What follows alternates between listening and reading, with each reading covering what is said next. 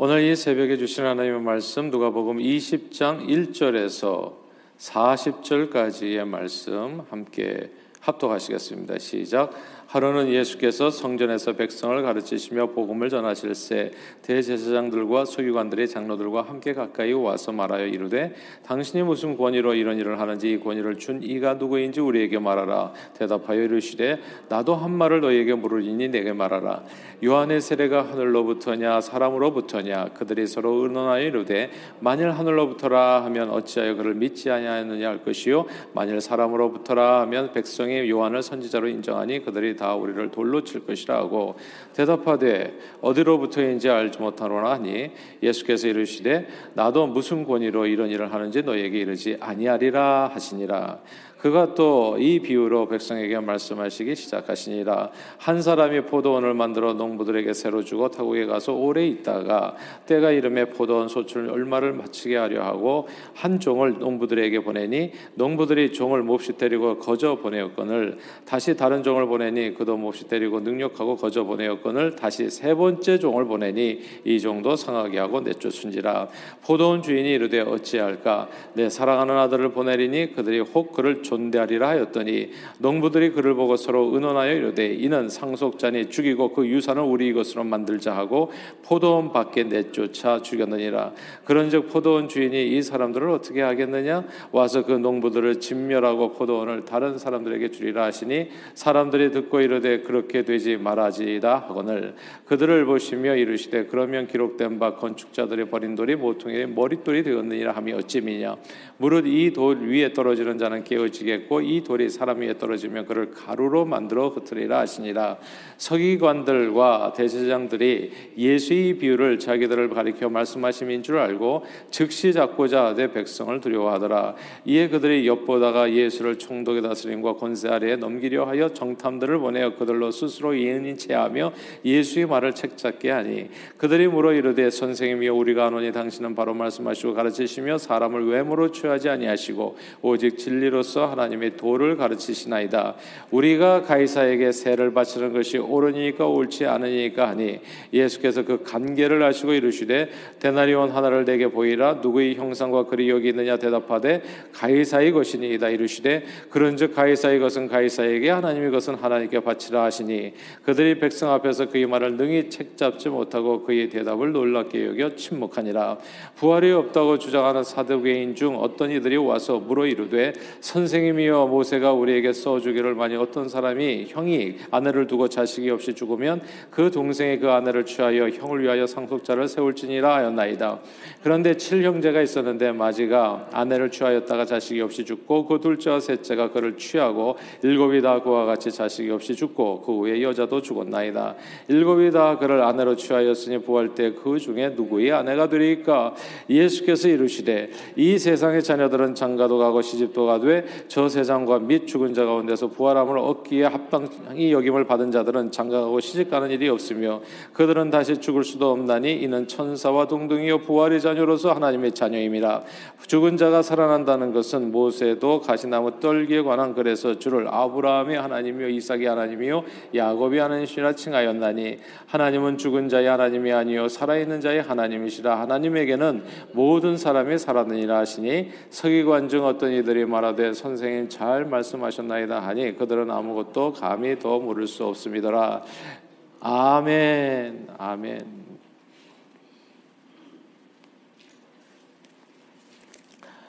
사형리를 통해서 복음을 전할 때 결단 질문을 하는 순간이 있습니다. 그때 보여주는 그림이 있는데 우리 마음을 그린 그림이죠. 이렇게 동그랗게 해가지고 그 마음에 이제 보좌가 있는 거죠.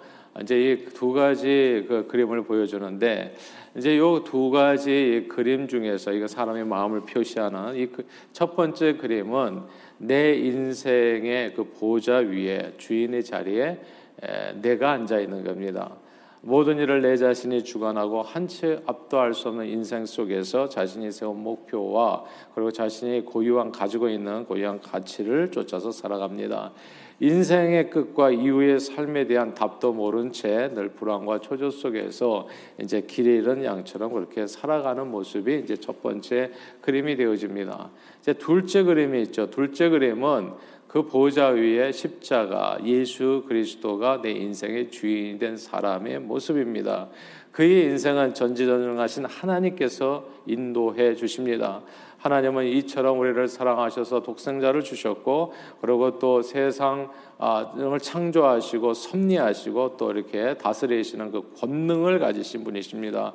생사화복의 실제적인 주관자 그분을 이제 내 마음 중심에 모신 그 그림이죠. 예수 그리스도를 인생의 주인으로 영접하게 되어지면 하나님의 돌보심 아래서 하나님의 선한 뜻을 행하며 살아가게 됩니다. 그리고 죽은 후에도 하나님과 함께 영원한 생명을 누리게 됩니다. 자 이제 이렇게 두 가지 그림을 그려놓고 설명한 다음에 질문을 던지죠. 당신은 요 A와 B 그러니까 첫 번째 그림, 두 번째 그림 이 둘 중에서 어떤 사람이 되고 싶으십니까? 진정으로 영원한 생명을 원하고 복된 삶을 원하신다면 지금 이 자리에서 입으로 믿음으로 이제 믿음으로 입으로 이제 시인하고 고백하게 되면 예수 그리스도를 당신의 인생의 주인으로 모실 수 있습니다. 성경은 말씀하기를 마음으로 믿어서 의에 이르고 입으로 시인하여 구원에 이른다 했습니다. 만약에 이제 이렇게 전했을 때 전도 대상자가 첫 번째 그림이 아니라 이 두 번째 그림 예수 그리스도를 내 마음의 주인으로 모신 이 그림이 마음에 든다. 그리고 예수님을 영접하기를 원한다. 이렇게 답을 하게 된다면 막바로 이제 이어지는 게 이제 영적 기도문으로 들어가는 거죠. 그래서 아, 이제 영적 기도문을 가지고 함께 기도하게 되는데 그 영적 기도문의 내용이 중요합니다. 대략 이렇습니다. 하나님 아버지, 하나님 아버지, 저는 죄인입니다. 저는 죄인입니다. 그러나 제 죄를 위해서 예수님께서 십자가에 달려 피 흘려 죽으심으로 내 모든 죄를 용서하셨음을 믿습니다. 믿습니다. 지금까지 지금까지 제 자신이 제 인생의 주인으로 살아왔지만 이제 주님 제 마음의 문을 활짝 열고 예수님을 내 마음에 구원자와 주님으로 믿고 영접합니다. 믿고 영접합니다. 주님, 저를 불쌍히 여겨 주셔서 주님이 원하시는 사람의 모습으로 살게 해 주옵소서. 살게 해 주옵소서. 예수님의 이름으로 기도합니다. 이제 이렇게 이제 영접 기도를 하게 되는 거죠. 근데 이 영접 기도에서 중요한 부분은 어디냐면 아, 자기 죄의 고백과 뭐 십자가 보혈을 믿어서 죄 용서의 확신을 갖게 됐다. 이 부분도 중요하지만 아, 더욱 더 중요한 부분이라고 저는 생각하는데 내 영혼의 구원자와 주님으로 예수 그리스도 를 지금 이 시간 영접합니다라고 하는 내용입니다. Savior and the Lord. 주님은 나의 구원자여 나의 주인이십니다. 주님을 나의 주인으로 영접하는 거예요. 내 마음의 보좌에서 내가 내려와서 이제 내 인생의 주인은 예수 그리스도이십니다. 이렇게 고백하면서 살아가는 그 내용을 얘기하는 거거든요. 이 기도문을 진심으로 드리게 되면 정말 성령님이 역사하십니다. 그래서 그 순간 변화돼요. 정말 진심으로 기도하면 인간은 연약한데 성령님이 역사하셔서 거듭남의 확신이 아니라 거듭남의 축복을 누리게 합니다. 하나님이 자녀가 됩니다.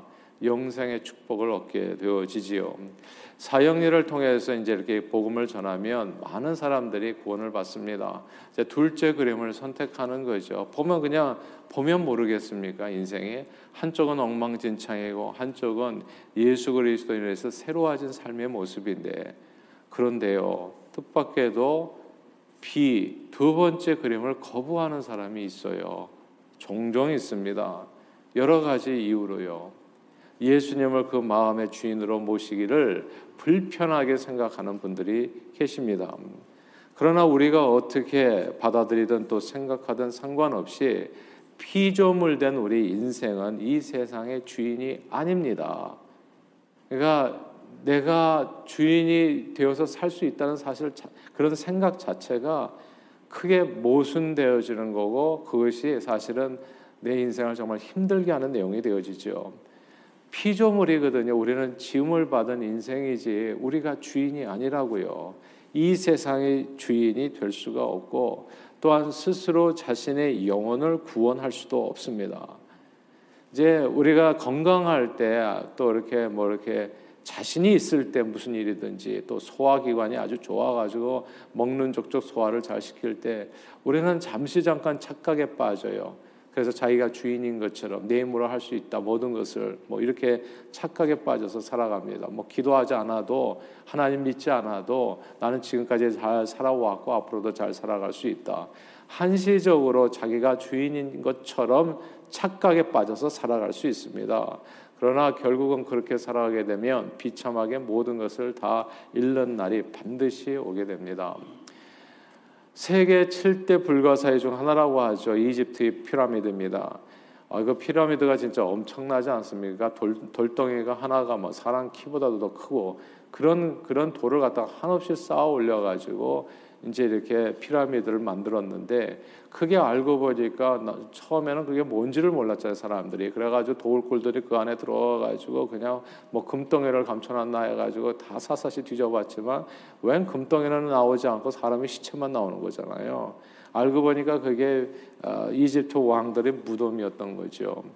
저들은 거대한 피라미드에 묻혀가지고 영생하기를 기대했던 겁니다. 그러나 그들의 시체는 모두 썩은 먼지가 되었고 그들의 영광은 세월과 함께 사라졌으며 이제는 관광객들의 구경거리밖에는 되지 않고 있습니다. 이집트가 어떤 나라입니까? 현재 과거에는 어땠는지 모르지만 세상에서 참 이렇게 가난한 나라 중에 하나 아니에요. 피조물 된 인생은 이 세상의 주인이 아니라는 거. 그 피라미드가 진짜 보여줘요. 가보면 금방 알아요. 야, 이게 인생은 진짜 허무한 거구나. 그 한때의 영광이 얼마나 대단했겠어요. 그 돌덩이 하나 날라가지고 한 사람의 무덤을 거기다 집어넣는 건데. 그러니까 그 힘과 영광이 얼마나 권세가 대단했겠냐고요. 진짜 얼마나 갑질을 한 사람이냐고요. 그러고서도 진짜 이 세상에서 떵떵거리면서 살았던 한 인간이 그냥 그렇게 나중에 보니까 그 먼지가 돼가지고 시체조차 찾을 수가 없잖아요. 그러니까 인생은 이 세상의 진짜 주인이 아니라는 거. 바벨론 제국을 건설한 느부갓네살 왕 그는 스스로를 높여서 금신상을 짓습니다. 근데 이, 이 사람이 이렇게 할 만한 내용이 정말 세상을 천하통일해 버렸거든요. 어디를 가든지 승리했고 싸우는 족족 백전백승이었고 감히 자기 앞에 누가 서리요? 뭐 이런 자신감을 가지고 살 수밖에 없었던 아, 그런 능력자였던 겁니다. 그래서 자기를 위해서 이제 자기 모양을 따라서 금신상을 만들고 모든 백성들에게 절하라 그렇게 명령했던 거지요. 그리고 이렇게 자랑했습니다. 이 큰 바벨론은 누가 내가 그렇죠. 내가 내가 능력과 권세로 건설해서 나의 도성을 삼고 이것으로 내 위엄과 영광을 나타내는 것이 아니냐 이렇게 이제 목소리를 높였던 겁니다. 그런데 그 말과 함께 동시에 쫓겨났잖아요. 그 말과 함께 정면 사람이 그냥 쓰러지는 거예요. 생사화복의 주관자는 내가 아닌 거예요. 누구간의살 왕의 이 능력과 위엄은 누구 거냐? 나 내가 만든 것이 아니냐? 그 말이 떨어지기가 무섭게 그는 7년간 정신병으로 느부갓네살은 사람에게 쫓겨나서 소처럼 풀 먹고 몸이 하늘 이슬해졌고 머리털이 독수리 털과 같이 되고 손톱은 새 발톱처럼 돼서 그렇게 살아가게 됩니다. 그러니까 사람이 이게 멀쩡한데 정신이 이렇게 깜빡하는 수가 있더라고요. 그러니까 내 인생의 주인은 내가 아니라는 거. 내가 세상의 주인이 아니라는 것을 꼭 기억해야 됩니다. 이렇게 짐승처럼 살다가 기한이 참에 이제 총명이 다시 하나님께서 다시 돌려보내 주죠. 그러니까 그때야 비로소 고백하는 거예요. 이 고백이 중요한데 지극히 높으신 이에게 감사합니다. 영생하시는 이를 찬양하고 경배합니다. 그 권세만이 영원한 권세요. 그 나라는 대대에 이를 것입니다. 사랑하는 여러분, 피조물된 인생은 주인이 아닙니다. 이 세상의 주인이 아니에요. 그리고 자기 것도 아닌 것을 자기 것이라고 자꾸 우기게 되면 그 가진 것도 다 빼앗기게 됩니다. 심하면 목숨을 잃을 수도 있지요. 사도행전 12장에 보면 헤롯 대왕의 손자인 아그리파 1세의 이야기가 나옵니다. 그런 탁월한 능력으로 유대 땅을 다스렸습니다. 유대인들의 환심을 사기 위해서 친유대 정책을 펴서 기독교인들을 탄압하고 예수님의 제자 야고보를 죽이고 베드로도 옥에 가두었던 사람이 헤롯 아그리파 1세였어요. 근데 이 사람이요 진짜 정치적인 수완도 많았고 재주도 많았고 능력도 많았고 연설까지 잘했습니다. 그가 어느 날 왕복을 입고 단, 단상에 앉아가지고 연설을 시작했을 때, 아, 백성들이 들어보니까 이건 뭐 너무너무 잘하는 거예요. 예전에도 한국에 연설 잘하는 대통령들 좀 계셨었잖아요. 너무너무 잘하네요. 뭐 감동적인 얘기를 해주는 거예요. 그래가지고 백성들이 다 같이 소리를 질러가지고 야 이거는 사람의 소리가 아니다. 이거는 신의 소리다. 하나님의 소리다. 이렇게 외칩니다. 그러면 헤롯이 어떻게 해야 돼요? 이것은 내가 나는 신이 아닙니다. 하나님께서 내게 주신 재능입니다. 하나님 앞에 감사로 주님 앞에 영광을 돌려야 되는데 이 백성들의 반응에 크게 기분이 좋아져서 그냥 고무되어 가지고 그 영광을 모두 자신이 받았습니다. 그렇지 내가 신이지. 내가 뛰어나지. 나같이 잘난 사람 있으면 나와 봐. 우리가 자, 장난 삼아서 그렇잖아요. 뭐 나같이 잘난 남편 있으면 나와 봐. 뭐 이런 얘기도 가끔씩 하잖아요. 근데 이거 되게 주의해야 될 말이에요. 하나님의 은혜 주셔서 그대가 그 자리에 있는 것이지. 예? 그 자리에 회장이 된 거지. 하나님의 은혜 주셔서 된 거지. 대통령이 된 게 하나님의 은혜로 된 거지. 무엇이나 어떤 자리에 어떤 위치에 있던 것이 다 하나님의 은혜로 하나님께서 살려주시고 생명 주셔서 그 자리에 있는 것이지. 아, 근데 이것을 깜빡깜빡 할 때가 있는 거거든요. 내가 그래도 남보다는 IQ가 좋아서 내가 그래도 남보다는 뭐 조직을 잘해서 내가 보다 남보다는 뭐 이런 이런 어, 분야에서 제가 재능이 많아가지고 자기를 높일 때가 되게 많은 거예요. 근데 하나님께서 가져가시면 어떻게 예전에 까마귀가 그랬다고 하잖아요. 까마귀가 가만 보니까 세상에서 보니까 이쁜 새들이 너무너무 많아요.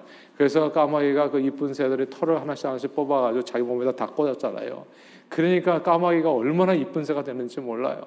그래가지고 사람들이 새들 앞에서 나가가지고 내가 얼마나 이쁜 새다. 그러니까 새들이 와서 보니까 어 저거 내, 내 털이네 하고서 하나씩 뽑아가니까 까만 자기만 남아버리잖아요. 하나님의 은혜가 사라지면 인생은 나중인 거예요. 내가 세상의 주인이 아니라고요.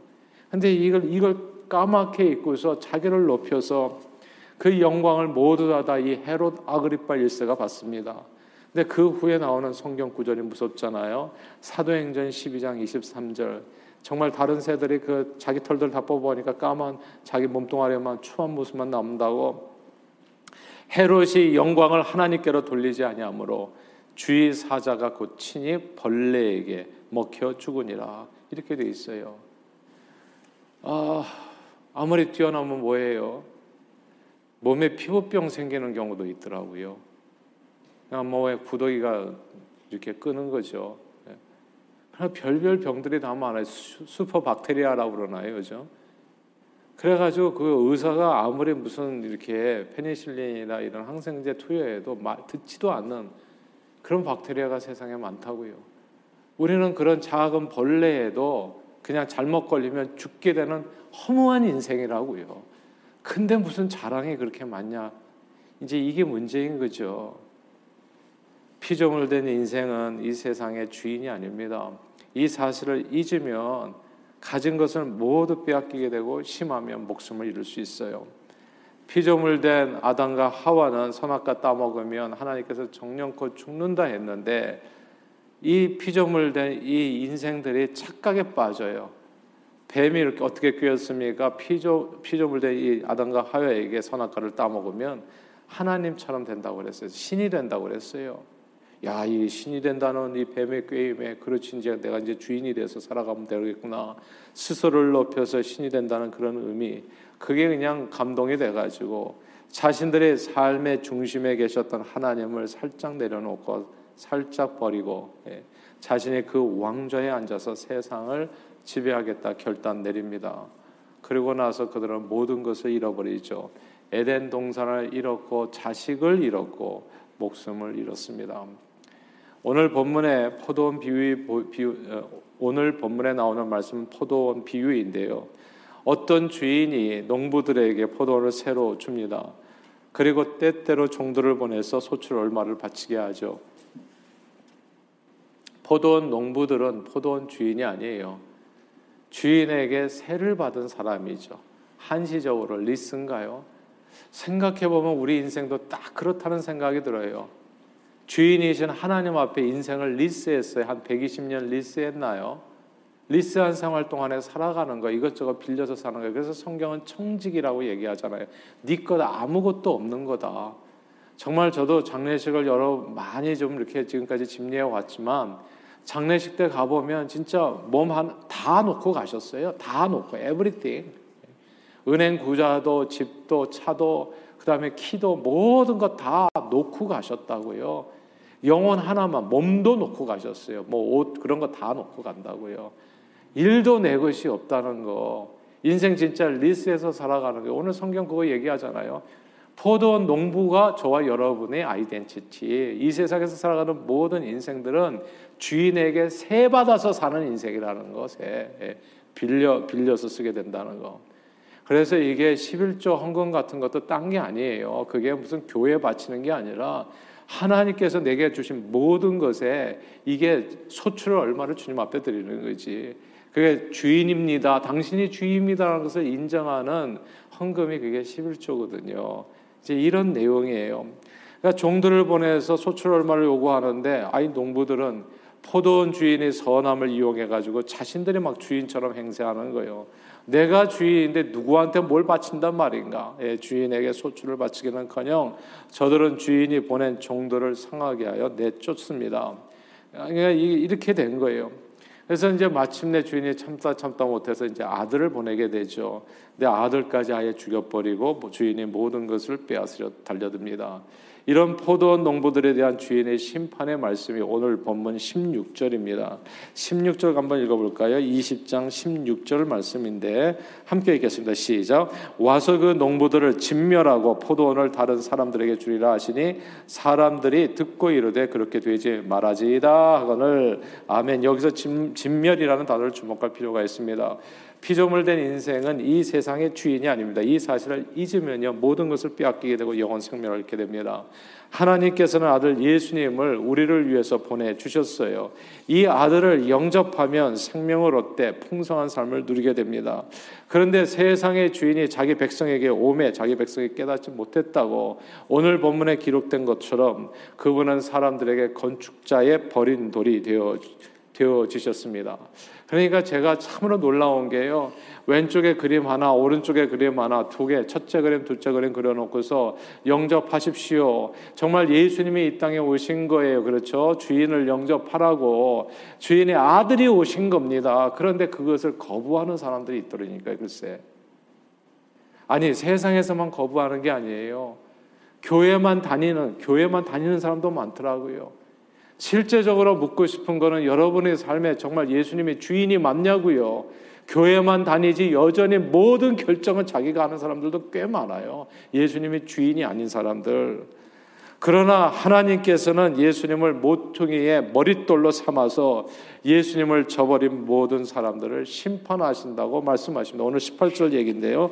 18절 읽어볼까요? 시작. 무릇 이 돌 위에 떨어지는 자는 깨어지겠고 이 돌이 사람 위에 떨어지면 그를 가루로 만들어 흩으리라 하시니라. 아멘. 아멘. 네. 그러니까 예수님을 믿고 영접하지 않으면 어떻게 된다고요? 그 예수 그리스도로 인해 머릿돌 대신 인생은 다 흩어진다는 것. 피조물 된 인생은 세상의 주인이 아닙니다. 예수님을 영접하지 않으면 영접하지 않은 것으로만 끝나지 않아요. 그대가 누리는 모든 것은 신기루처럼 사라지게 될 겁니다. 피라미드.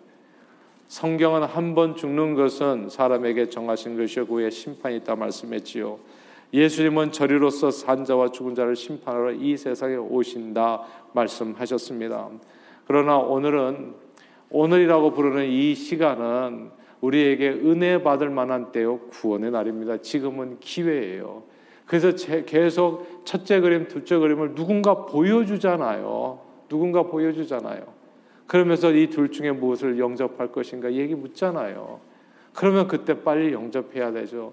혹시 여러분의 자제분이나 형제나 친척이나 뭐 부모님이나 아직 주님을 모르시는 분이 있다면 그 사형리 책자 구하는 거 어렵지 않아요. 그걸 가지고 가서 좀 복음을 전해 보세요. 왼쪽 오른쪽 오늘 본문에 나오는 것처럼 예수를 영접하게 하십시오. 이 세상의 주인은 그대가 아니라고. 그대로 살아가면 어떻게 돼요? 다 흩어진다고 언젠가는 다 모든 것을 잃는다고. 그때는 때가 늦는다고요. 그러나 지금은 은혜 받을 만한 때요. 구원의 날입니다. 지금은 기회라고요. 우리 마음의 보좌에서 스스로 내려와서 예수 그리스도를 내 마음의 구원자와 주님으로 영접하고 주님 앞에 순종해서 영생 복락을 누릴 수 있는 기회 그것은 오늘입니다. 그러므로 저는 오늘도 저와 여러분들이 모두 예수 그리스도를 우리 마음의 중심에 구원자와 주님으로 모시고 살 수 있게 되기를 살아가시기를 주님 이름으로 축원합니다. 항상요 저 자신도 그래요. 저는 영적 기도를 딱 한 번 하고 끝내는 줄 알았어요. 근데 그게 아니더라고요. 때때로 내가 어느 사이에 슬금슬금 시간이 지나면 슬금슬금 그 보좌 위에 내가 올라가 앉아 있어요. 내가 분명히 주님을 예수님을 내 마음에 주인으로 모셔서 그분을 그 순종하면서 살았는데 어느 순간에 보면 내가 슬금슬금 거기에 올라가 가지고 내가 생각하고 내가 판단하고 내가 걱정하고 내가 두려워하고 내가 염려하고 이게 내가 염려하고 두려워하는 게 다 뭔지 아십니까? 주님을 의지하지 않는 거예요. 뭐가 인생에 여러 가지 도전들이 왔을 때 우리는 걱정하고 두려움이 팔자가 되어진다고요. 그게 왜 그렇다고 생각하세요? 내가 또 슬금슬금 올라간 거거든요. 생사화복의 주관자는 주님이세요. 항상 드리는 얘기지만은 사람은 절대 안 죽어요. 주님께서 부르시기 전까지는. 그러나 주님이 부르시면 우리는 어떻게 해서든지 눈을 감습니다. 그러니까 이것이 내게 달려 있다 생각하면 걱정이 많아요. 내가 뭔가 안 해가지고 이렇게 됐나, 해가지고 이렇게 됐나. 그러나 인생은 내게 달려 있는 것이 아니에요. 하나님께 달려 있다고요. 그걸 이 사실을 깨닫는 순간에 마음에 뭐가 절대 평강이 임하게 되는 겁니다. 그래서 성경은 너희는 마음에 근심하지 말라 하나님을 믿으니 또 나를 믿으라 그렇게 말씀하셨던 거거든요. 저는 저와 여러분들이 예수 그리스도를 우리 마음에 구원자와 주님으로 항상 믿고 영접함으로 예수 의지에서 살아갈 수 있게 되기를 주님 이름으로 축원합니다.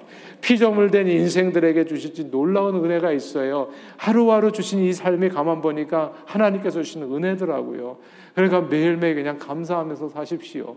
오늘 주시는 하나, 하늘의 이 하루에 대해서 감사하고 하루를 충성스럽게 사세요. 기쁘게 사시고 감사하면서 사시고 그리고 모퉁이 머릿돌 대신 하나님의 아들 예수 그리스도를 영접해서 내 주인 삼아서 신앙의 집을 든든하게 세워서 언제든지 주님 부르는 날 그냥 기쁨으로 춤추면서 갈 수 있도록 그리고 우리가 주님이 부르실 수도 있지만 주님이 오실 수도 있지 않겠어요? 주님 오시는 그 다시 오시는 그날 기쁨으로 주님을 영접하는 저와 여러분들이 다 되시기를 주님 이름으로 축원합니다.